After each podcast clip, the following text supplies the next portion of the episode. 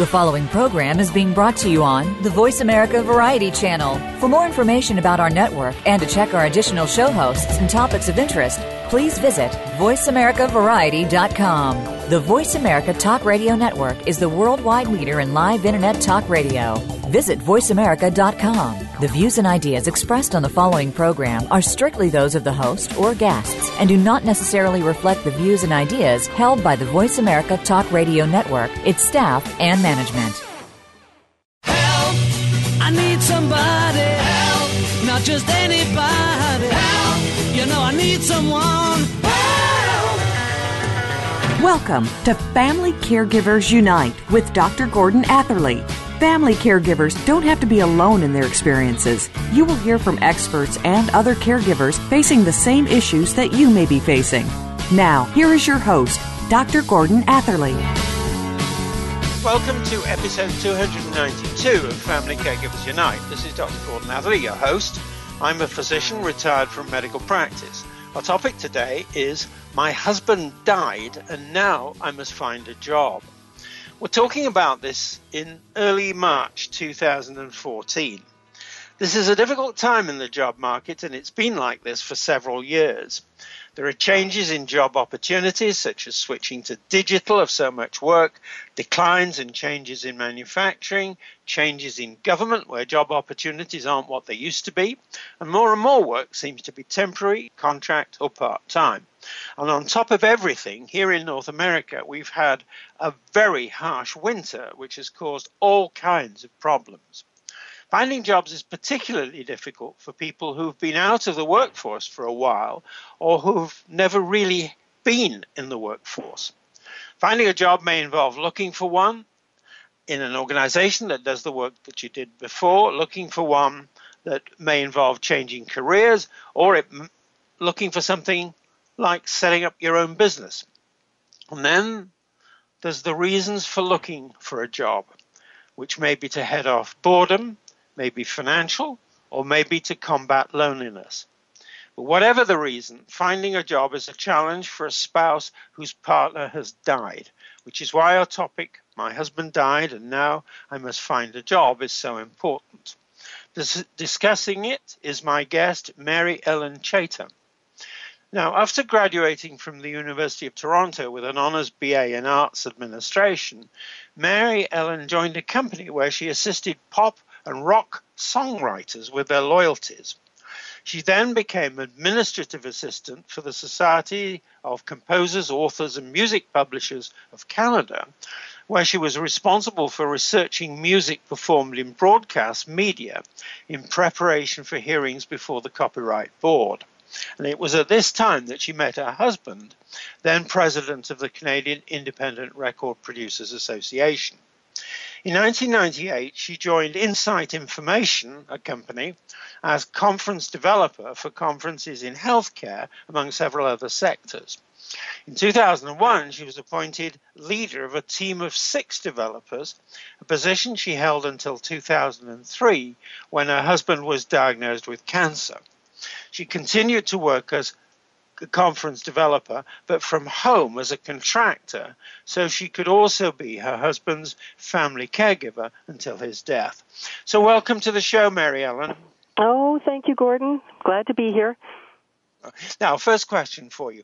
Please tell us some more about your life and career up to the point at which your last, you left your last job. Well, okay. I was born and raised in Peterborough, Ontario, and uh, was interested in music from a fairly young age. I married for the first time at the age of 18, which by then, of course, I knew everything, and then went off to study music at the University of Western Ontario. And what followed was kind of a period of being unsettled where my then husband and I moved back to Peterborough for summer jobs. Uh, he liked his so much, which was building log houses, and was asked to stay on. So he didn't want to go back to London, and I was faced with a choice of either go back or stay with him, and so I decided to stay with him, and one thing led to another, and before you knew it, we were starting a family. Uh, so he found another job working with his cousin, and then we moved to Scarborough and I stayed home for a couple of years raising two boys and uh, decided to go, being determined to get a degree, I decided to go back to the University of Toronto, which was the local university there where I was living at the time, and was able to pick up on the music theme. Um, but one of my sons had leukemia, uh, the oldest one, and uh, after five years of treatment, he passed away, unfortunately, and then my marriage broke up. So, um, graduating from that program in arts administration, I was able to get a job at the Performing Rights Society, CAPAC, and now as a single parent was uh, working there and moving from one position to the next. And as Gord mentioned, it was during the second position uh, that I met Brian, and so we started dating and started going out together and got married in 1994. And we were living very well. You know, we really enjoyed. We were happily married, and uh, until uh, he developed cancer in early 2003. Uh, his case was very, very serious, uh, partly because he really resisted um, seeking medical attention to start with. So things had progressed fairly far along before he actually uh, admitted there was a problem. Um, so his he was uh, in serious shape, and as a result, um, his recovery was going to be long and rather arduous. So at that point, I asked if I could work from home, and by that point, I was working as a conference developer, and uh, was granted that permission. And so um, that's when I started working as an independent contractor. Um, anyway, as things went, uh, he did recover enough to uh, pursue his continue with his career uh, and then eventually retired from his position and became a, a contractor himself. So there was a period of time here where we were both working from home, and then he he started. Uh, something happened. 2011. His health. Be- he started getting pneumonia. His health just began to deteriorate from one episode to another, and by middle 2011, I started to realize that with, and he was not driving by then, and I was ferrying him back and forth to various doctor's appointments and, and whatnot, plus a six months or six, no, sorry, six week stretch in the hospital during that summer. Uh, and then he broke his hip in the fall, so that sent him back again. Um, you know, I just I couldn't keep things up with that one conference company, and then I took on one more contract at the beginning, the first six months of 2012. Uh, by which time, you know, he was late 2011. He was starting to to recover again, and so I took this contract on. But by mid 2012, um, the lab appointments between that and you know different trips to the doctor, it just you know I realized that it it just wasn't going to work. Right. I couldn't. Now, I I couldn't keep it up, and I just didn't look for any more contracts after that. Right. Now, that leads me to my next question. You've already said, in effect, that you left the workforce just now. Mm-hmm. Um, so why have you now decided to look for another job? And what about the results of your job hunting, Mary Ellen? Well, I'm looking for a, a job right now. Partly, well, why why am I looking for one now? Well, part because a first of all, I'm too young to retire.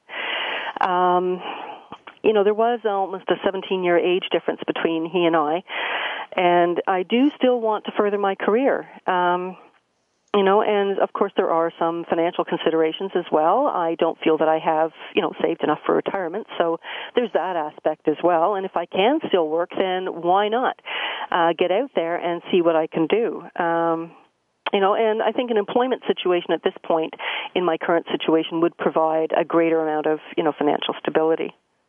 Right. As far now, as results, well, uh, I have to say no concrete results so far. Right, but we're going But- to talk about that kind of thing in a moment. Now, I just want to go back to your family caregiving for your husband. How, if if you think it did, how did it affect or could have affected your job hunting, Mary Ellen? Well, you know, when I um, the the last year of last well, I guess I should say 2012 was pretty well 2013 rather was mostly spent with Brian in the hospital. But however, I had applied for a position in a very similar role to what I had been doing with the conference company. Only actually, this is with one of their competitors. Um, I had sent that resume in and applied for a job uh, before Brian became ill, and lo and behold, in April, they phoned me. They, I had an interview, and uh, apparently, they they were actually ready to, um, you know, make me an offer. But then I thought, you know, I can't really accept it at that point because I really couldn't see any point in just getting started with something and then have to ask for a whole lot of time off.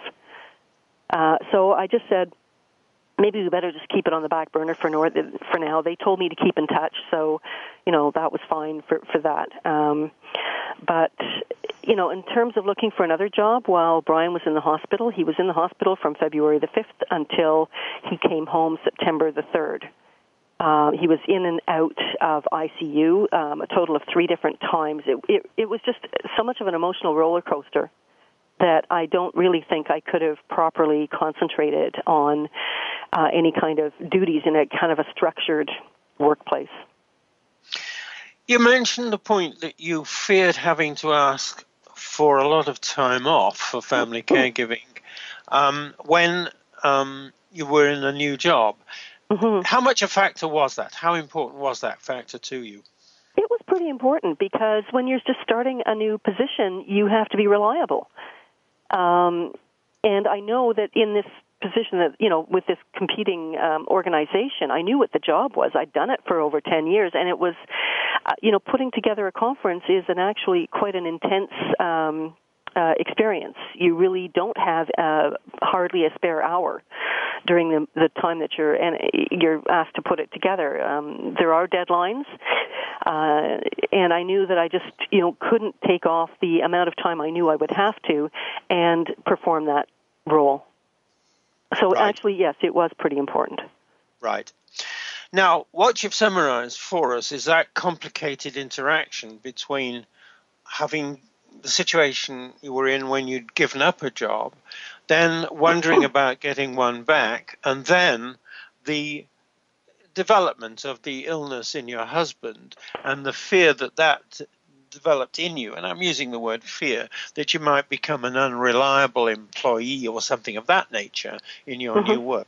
And uh, I, I, will simply say to you that, that those are very powerful factors, which mm-hmm. I, I'm sure haven't done any statistics, but I'm sure are pretty common in the kind of situation you're in.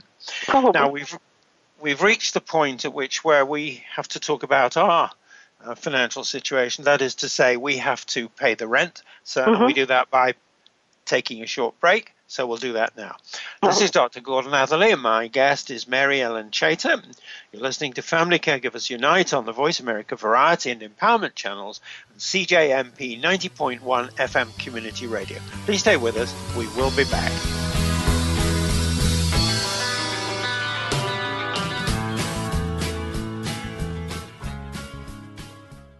Save on your prescriptions with the RX Savings Plus drug discount card offered by Voice America. It is not insurance and discounts are only available from participating pharmacies, but 9 out of 10 pharmacies participate nationwide. Start saving today. Print your free card online at voiceamerica.rxsavingsplus.com or text the word talk radio to 96362. Want to know what's going on behind the scenes with your favorite Voice America Talk Radio Network host? How about what's new with our network?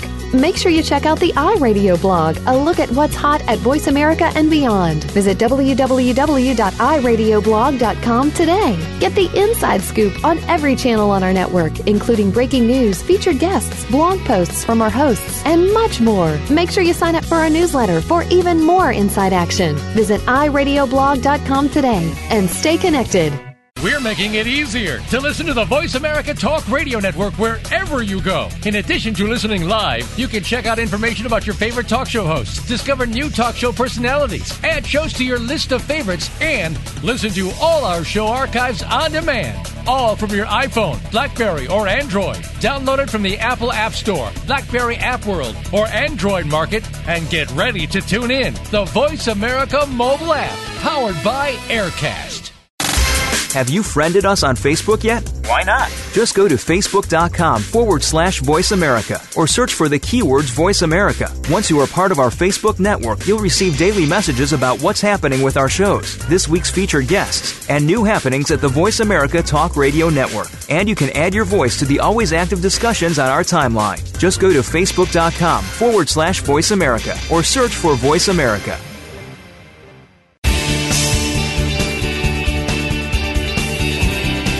You are listening to Family Caregivers Unite with Dr. Gordon Atherley. If you have any questions or comments about our program, please address them by email to docg at familycaregiversunite.org. Now, back to Family Caregivers Unite. Welcome back to our listeners to Family Caregivers Unite and Mary Ellen Chater. Our topic is My husband died and now I must find a job. Now, Mary Ellen, let's talk about the challenges you've experienced in job hunting. Um, so, first question then is what were the challenges you confronted or could have confronted in trying to return to your last job or in getting a similar job with another organization in the same field? Mary Ellen? Okay, well, first of all, I have to tell you that I'm not particularly interested in, actually, how about inter- not at all interested in returning to my last job. Uh, that the because that being because the management has changed at that company, um, and I I honestly don't think that uh, I would be best suited to work with the individual currently in charge. That said. Um, the similar the, the similar organization actually was the competing company and as I believe I mentioned, they did say that uh, they suggested that I keep in touch. Well, I did actually twice. Um, I called them back again in July when it looked like you know things looked better for Brian. He had actually made it to uh, to rehab, the rehab wing of the hospital, and we thought, okay, fine, maybe we can get a game plan together. And you know things looked a little bit better for him, so I called them, and they again they seemed to be interested, uh, but I guess they didn't have a position open at that point. Uh, so again, keep in touch. Well, I contacted them again in January and have no received no response whatsoever. And uh, you know, I'm just left to speculate why not. Um, perhaps I mean maybe it was because of the gap in my work history. Uh, to be honest, I don't know. Um, I have applied for a few positions. Um, with doing similar things with different organizations. Uh, but again, I seem to, there's a little bit of a challenge there because uh, my conference development experience focused on the product development end of things and not so much the logistics. So I wasn't doing the negotiations with the venue. I wasn't looking for the lighting systems or the audio, you know, the audio systems, etc.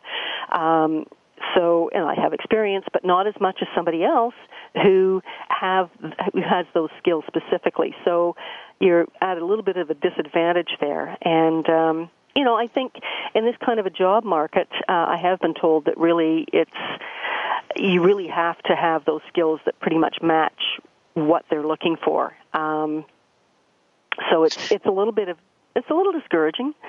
Uh, but um, nevertheless, I think you know it's one of the goals I've set for myself is just to to get out there and, and master this art of looking for a job. I'm going to get one, and I guess I'll just have to to continue doing what I'm doing. Now, let me ask you about challenges you actually did confront or you could have confronted in getting a job in another field. But just let me clarify have you now decided really to move to another field in which you're job hunting compared with the one, the field that you were in in your last job. Has has that actually that decision actually been taken by you? I wouldn't say so. I guess what I'm trying to do at the moment is uh, use my background uh, or utilize my background in the best way possible, trying to combine what I was doing as a conference developer uh, with my, I guess, what you might call creative arts background. So if I were, you know, I want to try to keep my focus in that sector if I can. Okay, so that's right. going to be my first choice is to perhaps produce events for the creative sector or utilize those skills.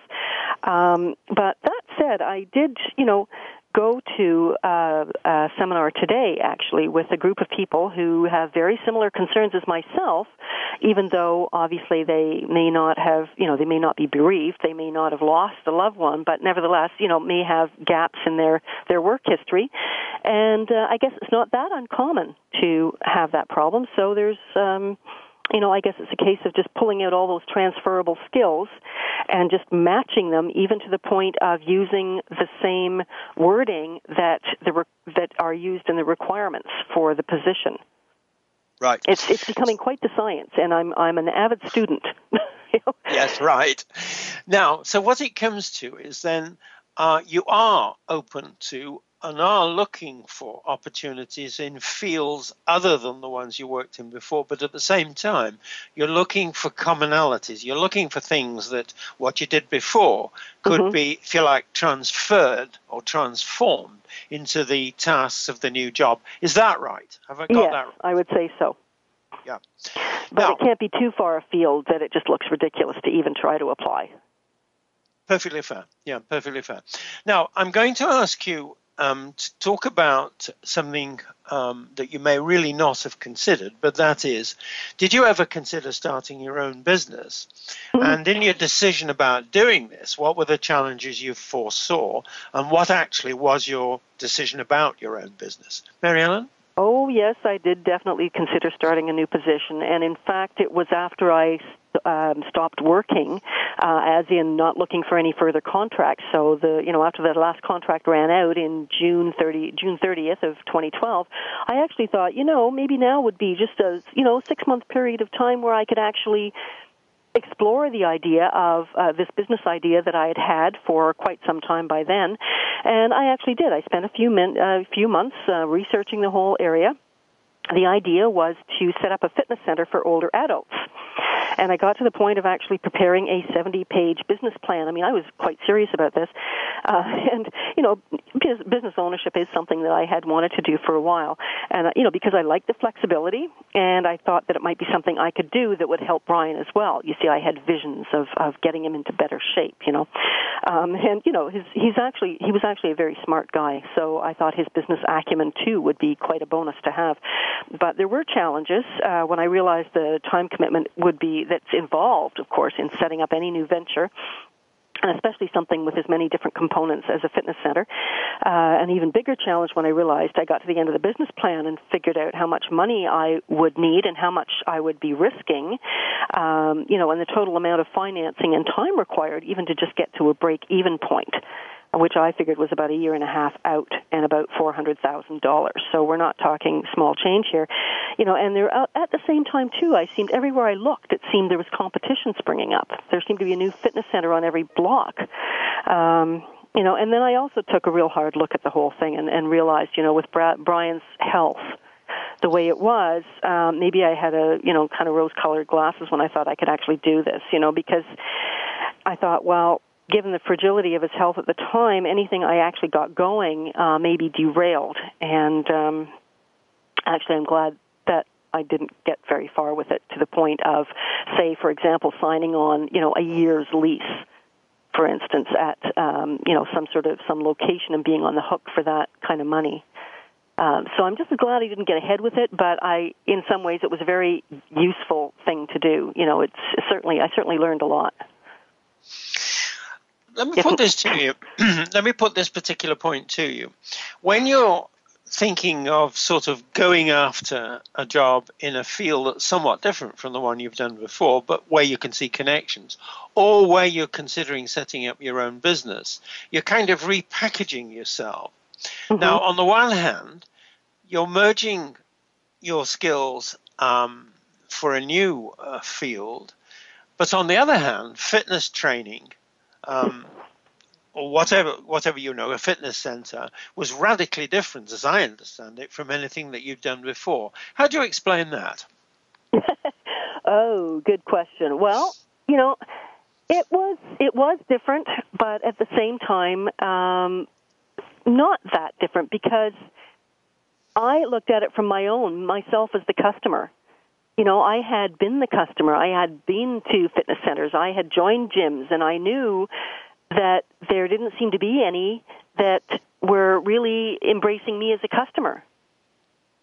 So, you know, even though I didn't necessarily have the management, the fitness center management experience, I thought, well, perhaps what I could do is at least surround myself with people who do have that experience and that you know with the right partner then perhaps you know we could make this work and uh, you know maybe it was a stretch gord yeah i i i hear what you're saying but i don't think it was entirely impossible and i still don't Perfectly fair. Now, let me use that word repackaging again. And what I mean by that, obviously, is here's somebody with skills and experience um, who is looking for something in which a job in which those skills and those and that experience can be used in a way that creates a successful job that pleases the employer and that leads to further development. Now, first of all, is the word repackaging right to describe that process? Um, I would say yeah, to a fair extent, yes, repackaging. Um, but I guess what you're doing is you're taking different elements out of your own total package and pulling out whatever elements are you want to highlight for whatever the position is that you're applying for. Um, so even though you may be trying to, uh, you know, position yourself to apply for a particular position that is a little bit, you know, is different than what you had done before, um, as I, you know, mentioned, you it can't be, it shouldn't maybe that be that far out. Right. Uh, but nevertheless, um, if you're t- so what you want to do is highlight those things that that do apply, those transferable skills. Right. That do apply, and you know, if you have a gap in your work history, this is what I'm told from today's uh, seminar is, you know, there is a functional style of resume apparently that uh, you know that covers that off rather nicely. It doesn't necessarily, it's not a chrono- chronological resume. Right. So what that comes to is picking out the things, making choices about the things that you want to give a high profile to. Um, and in that sense, it's still packaging, but you also may have to change the things you emphasize uh, within the package, within yourself, and what you're offering, mm-hmm. so that you've adapted to what's out there, all the possibilities that you've identified for yourself. Um, we're coming to the end of this particular segment. But just very quickly, have I got that summary reasonably right in the way that I've just put it back to you? Would say so. Yeah, I would say so. It really is a matter of, uh, you know, just tailoring and and this is I guess is what I've I've learned over the last month or so the you know 6 weeks I guess is where I've really been kind of 6 or 7 weeks um where I've really been intensely doing this is yeah, you you have to tailor what you're present what what you're offering to each individual situation. Right. And right. I've also discovered too that apparently um, cover letters uh, are almost useless, and if you do. You are required to include one. Um, use it. Use the email as the cover letter. yeah, very good. That's a nice tip. Now, we've come to the end of this particular segment, so we'll take the short break. This is Dr. Gordon Atherley. My guest is Mary Ellen Chater. You're listening to Family Caregivers Unite on the Voice America Variety and Empowerment channels and CJMP 90.1 FM Community Radio. Please stay with us. We will be back.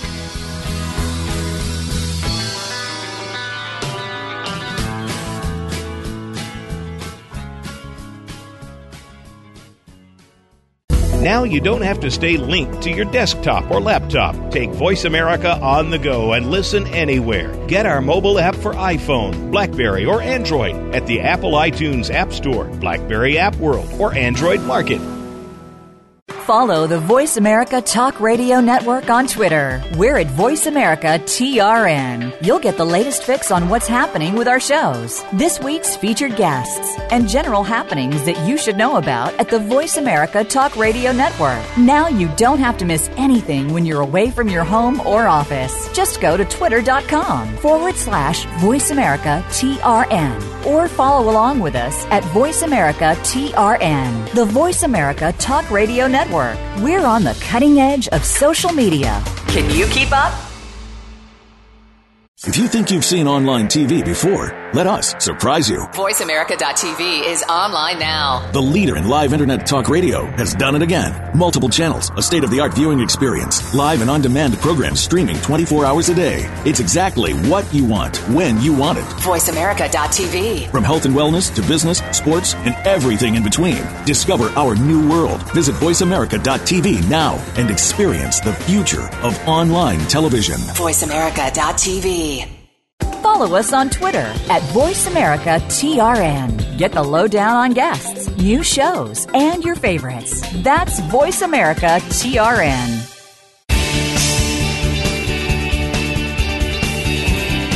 You are listening to Family Caregivers Unite with Dr. Gordon Atherley. If you have any questions or comments about our program, please address them by email to docg at familycaregiversunite.org. Now, back to Family Caregivers Unite.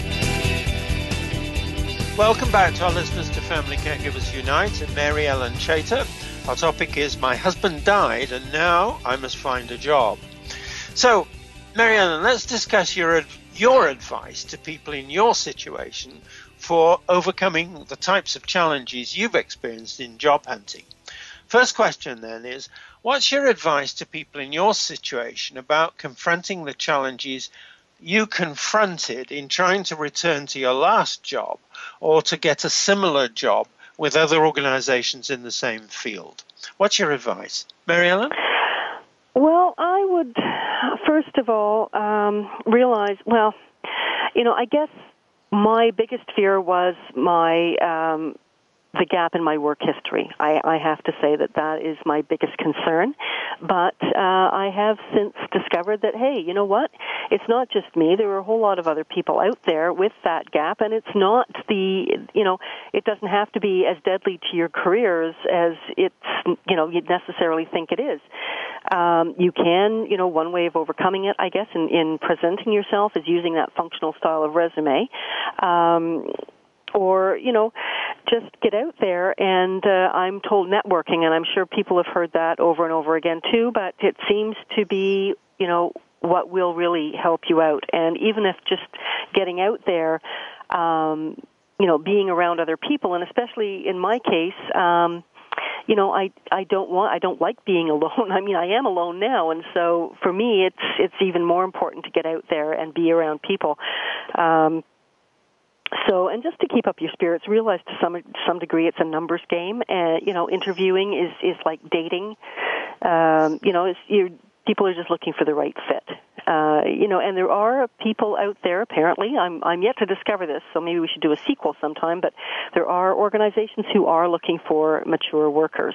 Um, you know, so and I guess you know, just join a professional group too. Um, you know, and prepare to have an open mind to learning and prepare, be prepared to augment your current knowledge, and don't be afraid to ask people for advice uh, in terms of, um, you know, getting out there and and uh, um, getting yourself going again. Uh, the other one thing that uh, someone did suggest to me is that everyone should, uh, at some point, chronicle their working life everything that you did everything especially any of the anything that you felt that you you know was an accomplishment go right down to the beginning of your working history so that you have those segments to pull out to customize your resumes as you go so you're not trying to you know um, reinvent the wheel every time Right.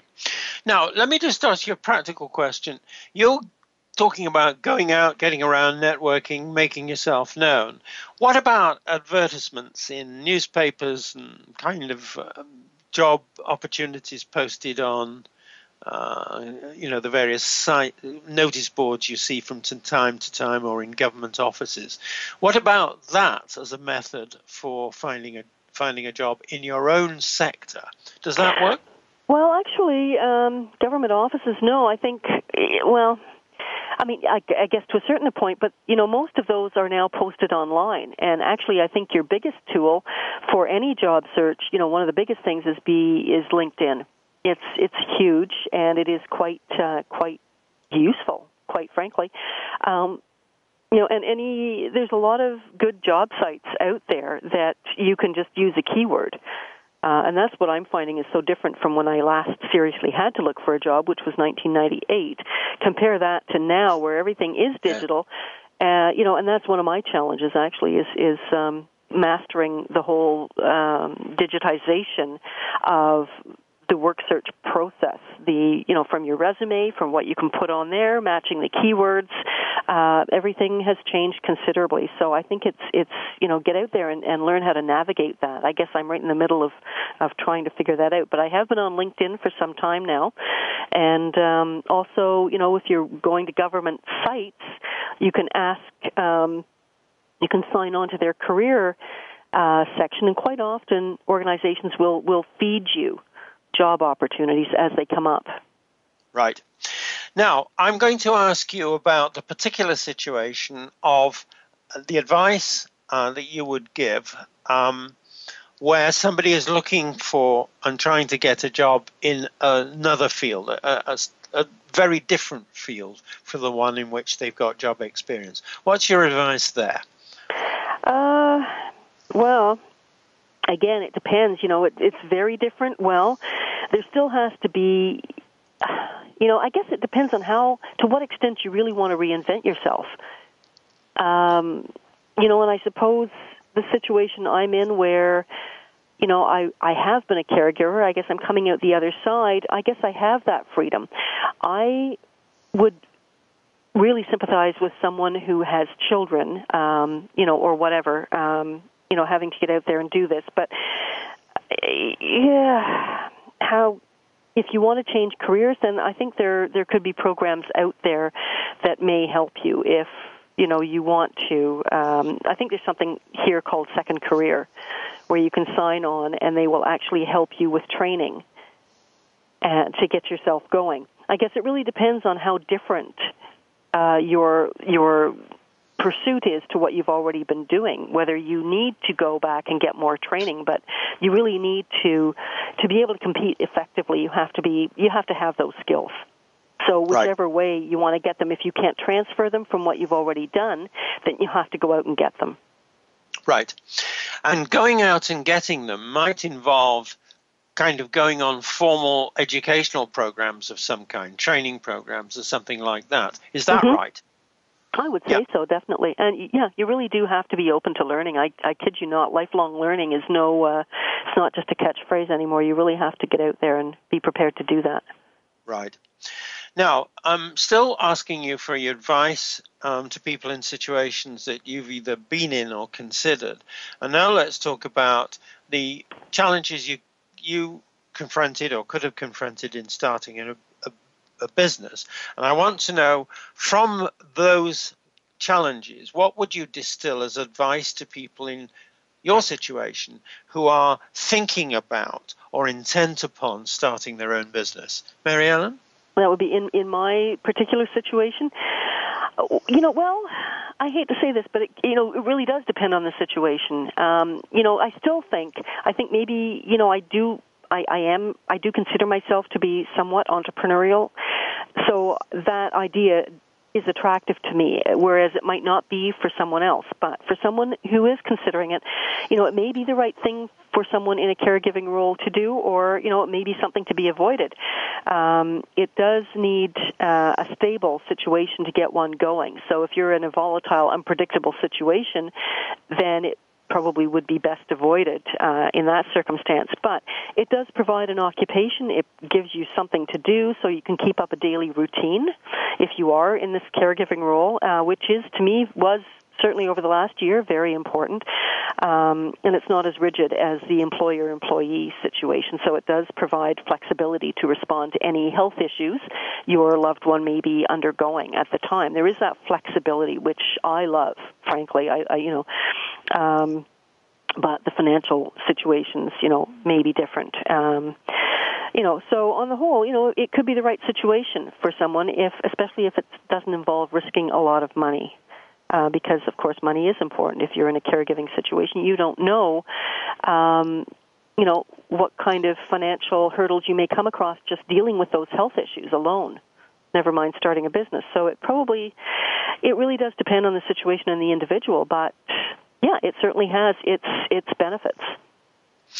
Now, there's a difference um, between self-employment sometimes and actually owning your own business. For example, you can be self-employed and receive commission for things you do, like selling um, particular uh, how can I put it this way, S- selling services or selling property or selling goods.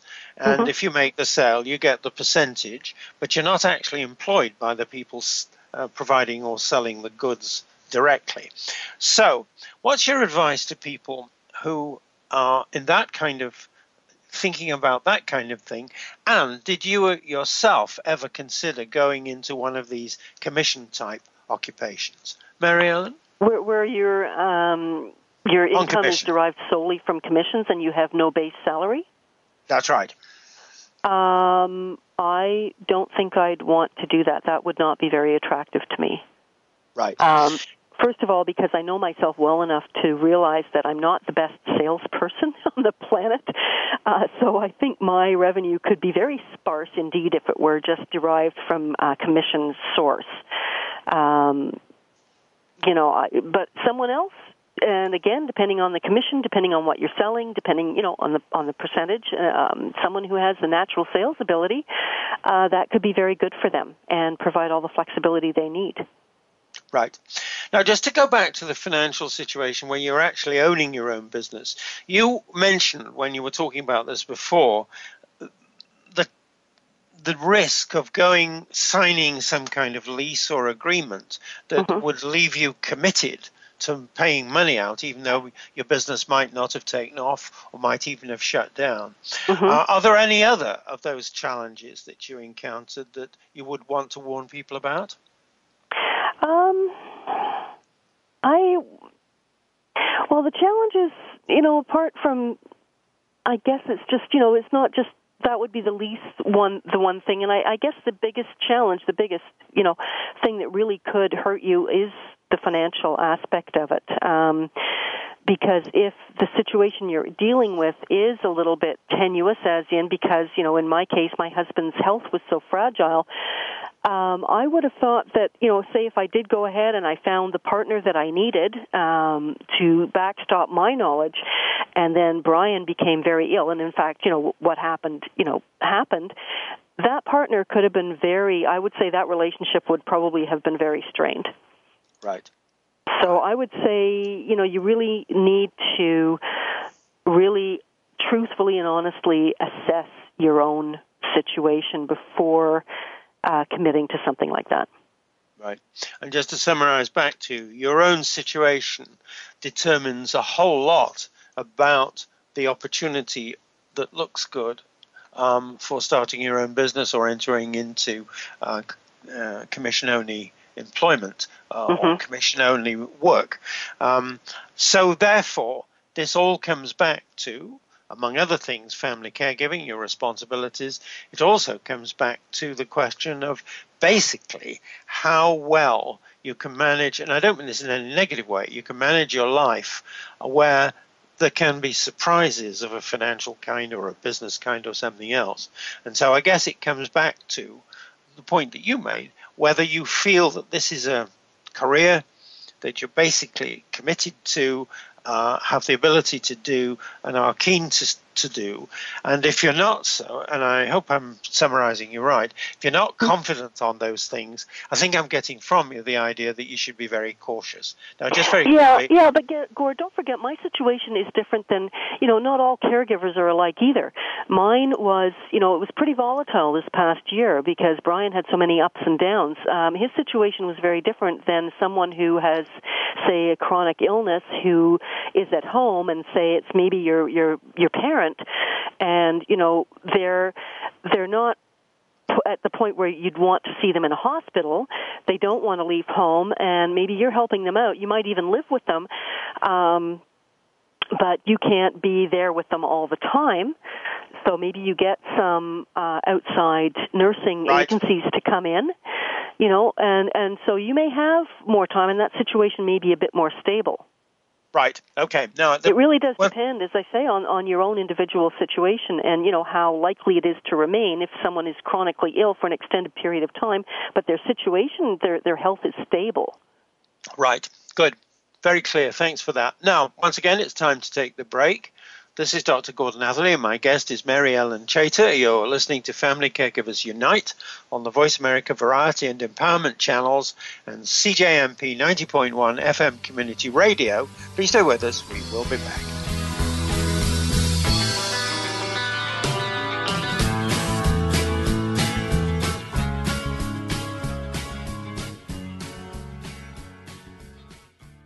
Think you've seen everything there is to see in online television? Let us surprise you. Visit VoiceAmerica.tv today for sports, health, business, and more on demand 24 7.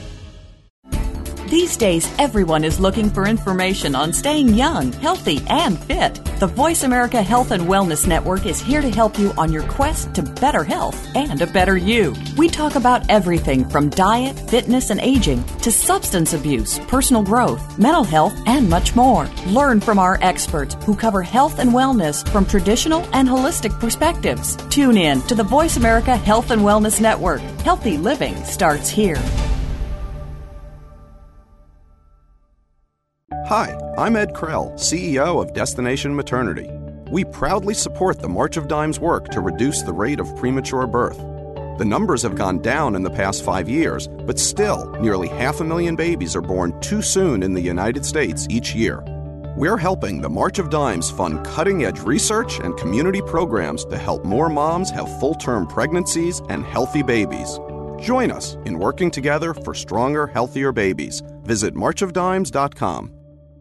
Looking for exciting video content live and on demand? Visit www.voiceamerica.tv for exclusive content you just can't find anywhere else. That's voiceamerica.tv. Tune in now.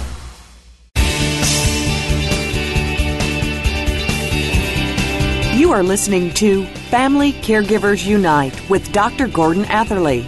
If you have any questions or comments about our program, please address them by email to docg at FamilyCaregiversUnite.org.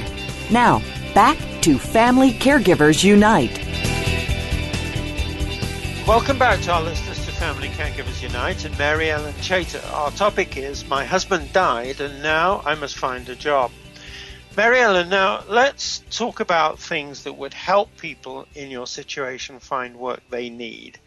Um, first question is what are the things that really would be helpful to people in your situation?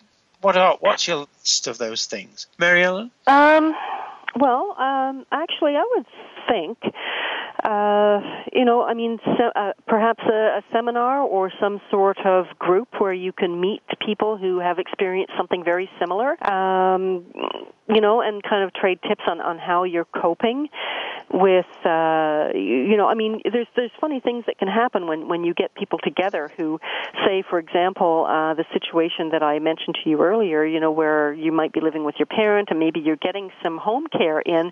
It's funny how sometimes you can meet someone who's getting these many hours of home care or uh, compared to what you're getting so there may be some things that actually you can you can trade and find out that oh well maybe I could actually free myself up for some ex you know other hours that I don't have right now by simply accessing this this um, you know health agency that I didn't think I qualified for Right. Um, so there's those kinds of things, those kinds of, you know, seminars. I think, um, and just uh, uh, even these days, everything being online. Um, probably, if I were, if I knew the existence, which I don't right now, but if there was, maybe probably everything's online. I just haven't found it yet.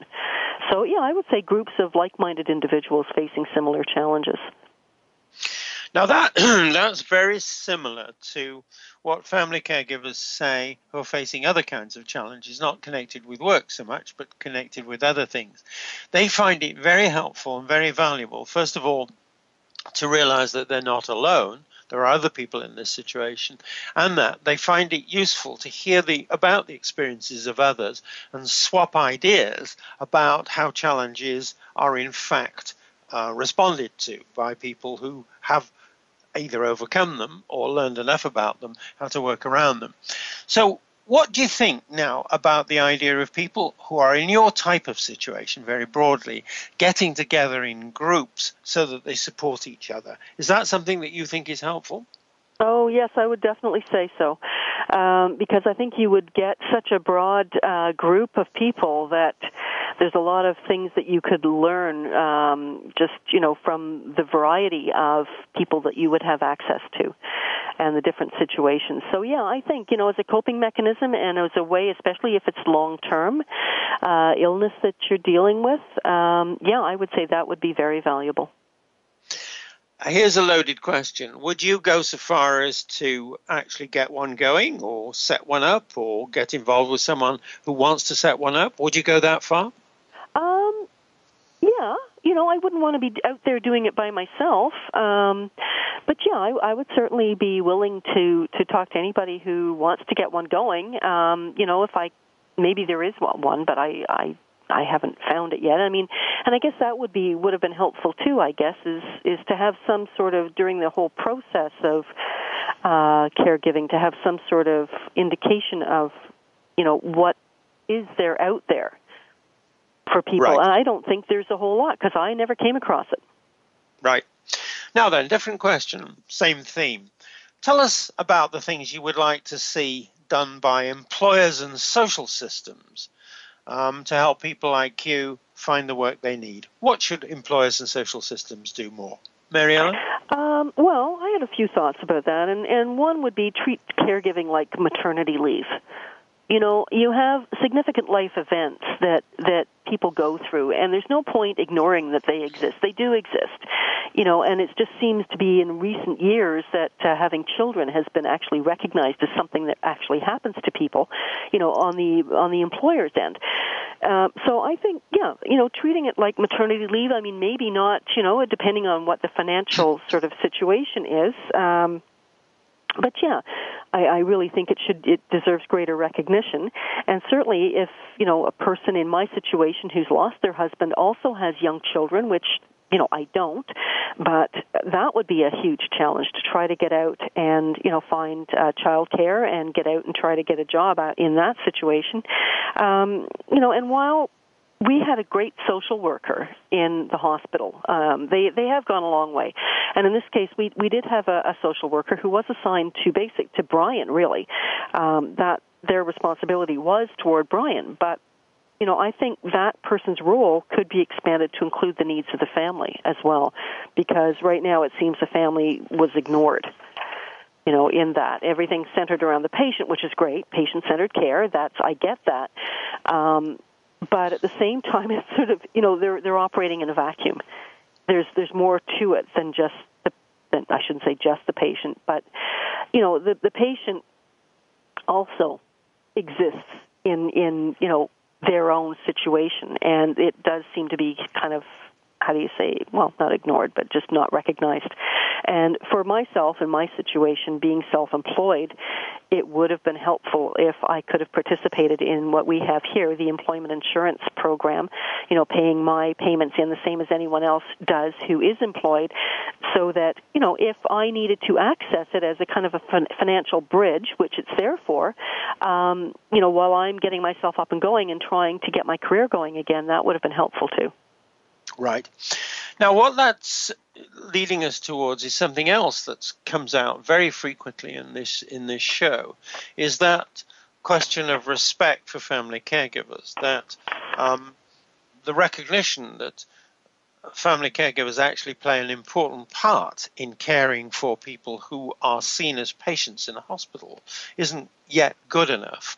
And the idea that it's worth keeping a family together, helping them to keep together in whatever way, by um, through financial means or through helping them get jobs that they can fit to their family caregiver requirements and responsibilities, all those kinds of things. And uh, again, this is a second question to you.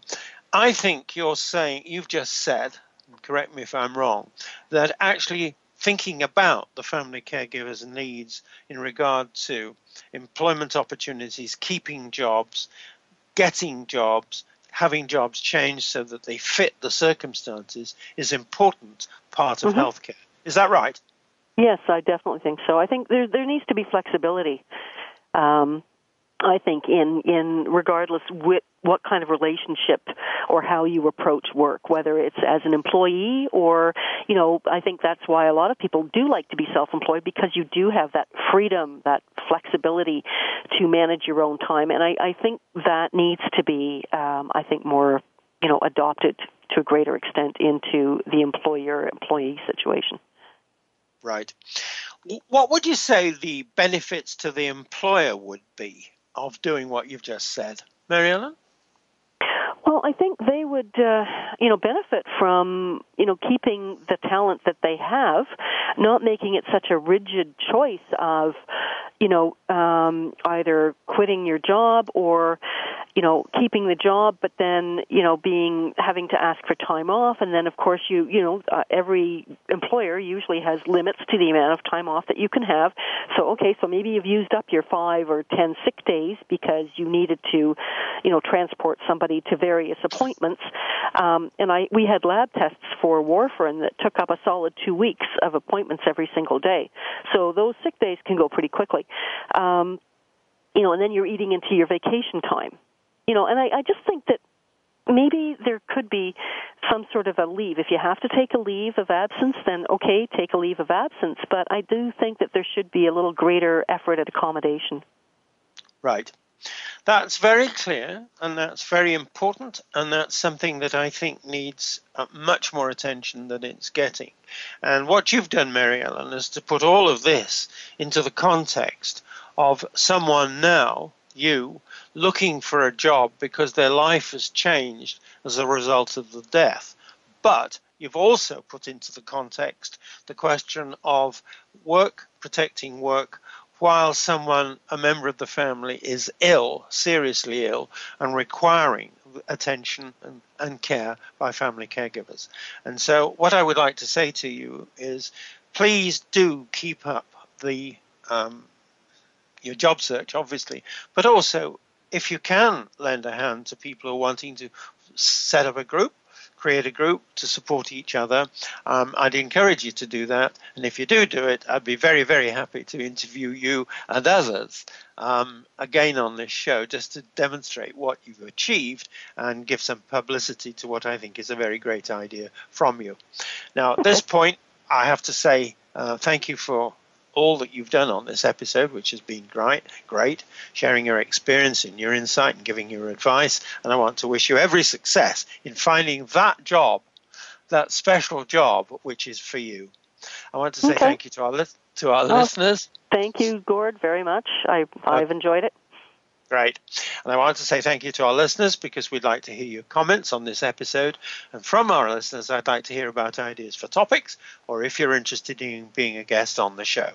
Our next episode will be Careers for Young People Living with Blindness. Please join us, same time, same spot on the internet. Talk to you then. Thank you again for joining us this week for Family Caregivers Unite with your host, Dr. Gordon Atherley. Please tune in again next Tuesday at 10 a.m. Pacific Time, 1 p.m. Eastern Time on the Voice America Variety Channel. And until then, we hope our program will help make the coming week easier and more hopeful. And I do appreciate you being Thanks again for listening to the preceding program brought to you on the Voice America Variety Channel. For more information about our network and to check out additional show hosts and topics of interest, please visit VoiceAmericaVariety.com. The Voice America Talk Radio Network is the worldwide leader in live Internet talk radio. Visit VoiceAmerica.com. The views and ideas expressed on the preceding program are strictly those of the host or guests and do not necessarily reflect the views and ideas held by the Voice America Talk Radio Network, its staff, and management.